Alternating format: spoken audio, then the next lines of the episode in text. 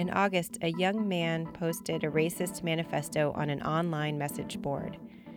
And then he walked into a Walmart in El Paso and opened fire. Hey, somebody's got shot. At least 20 dead, more than two dozen injured. He allegedly showed up at the Walmart armed and with a grudge detailed in a manifesto he reportedly wrote and posted on an extremist website. The suspect allegedly told investigators he wanted to shoot as many Mexicans as possible. It certainly wasn't the first time we'd seen a gunman announce his plan online. In fact, the Texas shooter was inspired by the man who targeted Muslims in two New Zealand mosques earlier in the year. In that case, the attacker not only announced what he was going to do online, but also live streamed the shooting on Facebook. He killed 49 people and injured 48 more. What if we could disarm men like that before their online threats morphed into real life violence? What if the government could monitor every gun owner's social media and take their guns away if they started spewing hateful things on the internet? Could it prevent the next mass shooting? In Brooklyn, there are two politicians who think it could.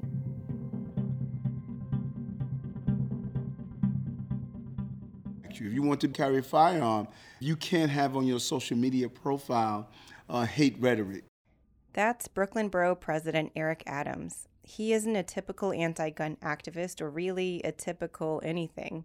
He's a former police captain who was a vocal critic of the NYPD's stop and frisk practice. Adams is a vegan who brings his gun to church just in case. I own three firearms. And so, although I'm a believer in the, Second Amendment, I have a belief with an asterisk that there should become some form of restrictions. People should have the right to say what they want, but with that right comes certain responsibilities if you want to do certain things.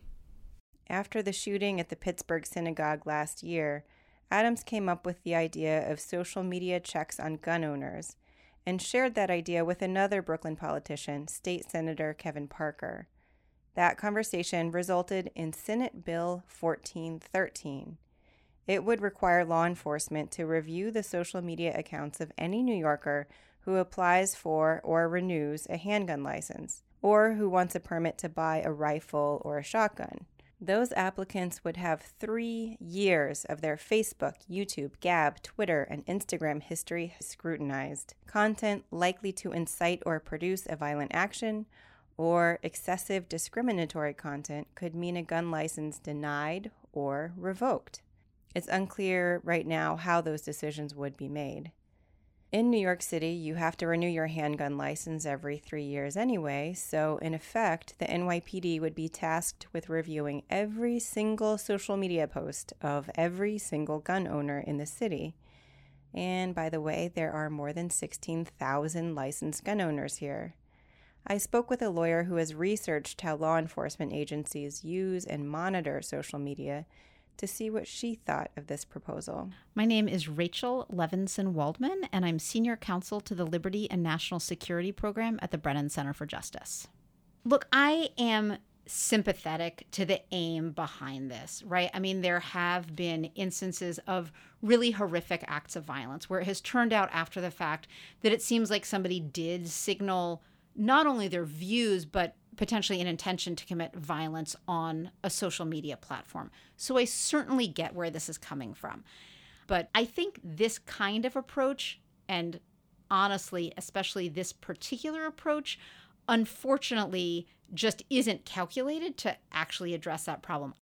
Like any good lawyer, she saw exactly how this proposal could be challenged in court. So I think it's very hard to know what discriminatory content would mean here.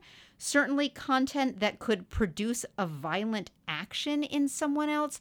Someone else could get angry about just about anything I post. So the idea that I would need to be cognizant over multiple years of whether I'm saying something to anger somebody else, to some extent, that's kind of what social media is out there for, right? People use social media for a huge range of purposes, but certainly one of those is to engage in discussions, debate, talk about views that are controversial or unpopular.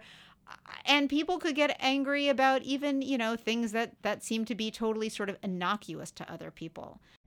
Levinson Waldman also raised the issue of how much social media surveillance is already happening, often without us even knowing about it.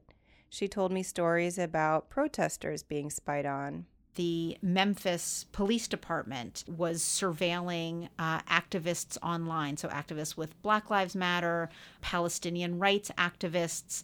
In fact, one of the officers created an undercover account to connect with people online to find out more information.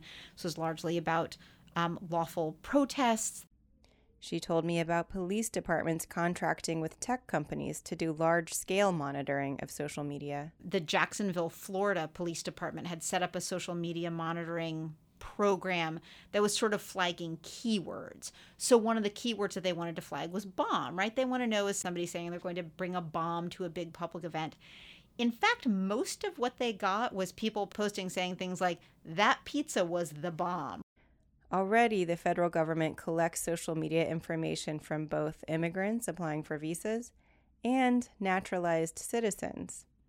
Also, the NYPD has been lurking around social media of young people living in public housing, looking for posts that could be interpreted as gang activity. When something is up for interpretation, we know who tends to kind of bear the brunt of that interpretation, and it tends to be communities of color in terms of who's penalized for organizing for certain kinds of content that are put up. So, unfortunately, I think you can see huge numbers of ways that this isn't going to fit what people are hoping to because it's going to be both under inclusive and so over inclusive.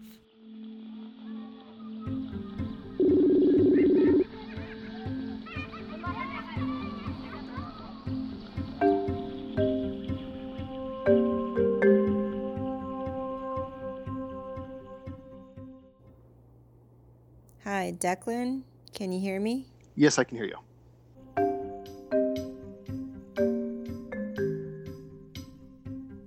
After trekking to two different shooting ranges in Brooklyn, where several gun owners refused to talk to me on the record, I turned to Facebook and started messaging anyone who'd recently reviewed any of New York City's seven gun ranges. And that is where I found Declan Ryan, a Manhattanite whose profile picture is just the phrase, I am pro gun, in big white letters against an image of a man holding a rifle. Ryan owns four handguns. One of the few videos posted on his timeline shows him at a Pennsylvania gun range. I've always been into shooting and guns from an early age. It started out back when I was about maybe 10 or 11 when I'd get the toy police sets for my birthday or the Nerf guns and they came with little targets. And when I turned 21, which here in New York is the required age before you can legally apply for your permit, I started getting into it. I got the permit at 21. I'm now 29. If you scroll through Ryan's Facebook timeline, you would learn that he's a runner and that his mom likes to post sweet messages, and also that he's blind. He says he can operate a gun as well as a sighted person as long as he has help. So, one of the ways I go to the range and shoot is someone will be behind me and they'll call out high left, high right, low left, low right. And based on those directions, I know that's where I need to aim the gun to either get on paper or get closer to the bullseye. He has a premise gun license, a type of license that allows you to keep a gun at home or at your business, but you can't take it anywhere else except to a shooting range, unloaded and locked up. To get that license, he went through New York City's lengthy and expensive application process. It involves fingerprinting, a criminal background check, and a check of any mental health records alongside fees that total $428. On the application, they ask Do you have any medical condition that would hinder you from safely owning a firearm? So, who's to say that their opinions on what I can do is right as opposed to my opinion? I know my body, I know what I can and can't do, so who are they to tell me that I'm wrong and they're right? When Ryan went in for the mandatory in person interview with the NYPD, which is a standard part of the process here, the officer interviewing him agreed that he would be a responsible gun owner. He was granted a gun license.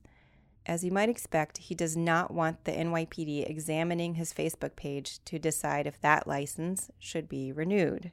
there's no clear cut description of what they're looking for exactly. So when they go to research what people have posted, who's to say that they're not going to deny someone because they've spoken out against the current administration? I'm very outspoken against the governor and Mayor de Blasio. I've never personally threatened them, but if they were to look at social media accounts and go to my Facebook, they would see that I think the current administration shouldn't be in place and they could potentially use that against me when I go to renew my permits and say that there's a risk that he could do something violent because he doesn't agree with the way we're running things.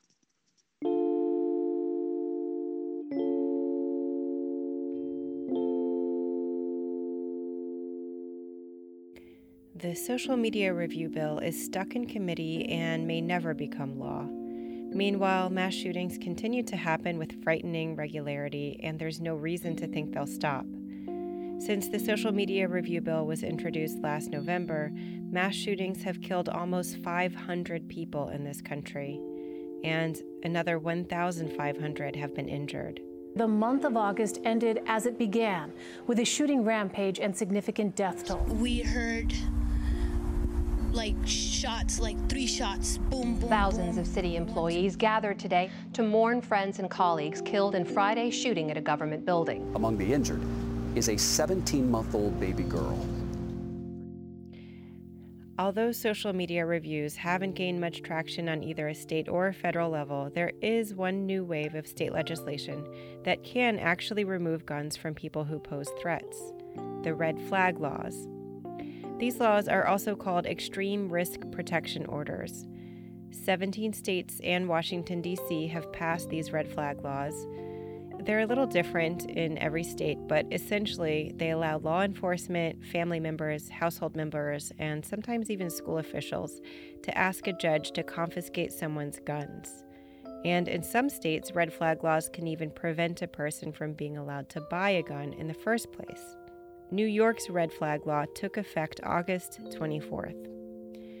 So, if you have a brother or a classmate telling you they want to shoot up the school or church, or that they want to hurt themselves, you can do something about it. You can ask a judge to take away their firearms for up to a year, or to prevent them from buying a firearm. Of course, the judge needs evidence that there's a good reason to take away a person's guns and part of that might be their social media posts.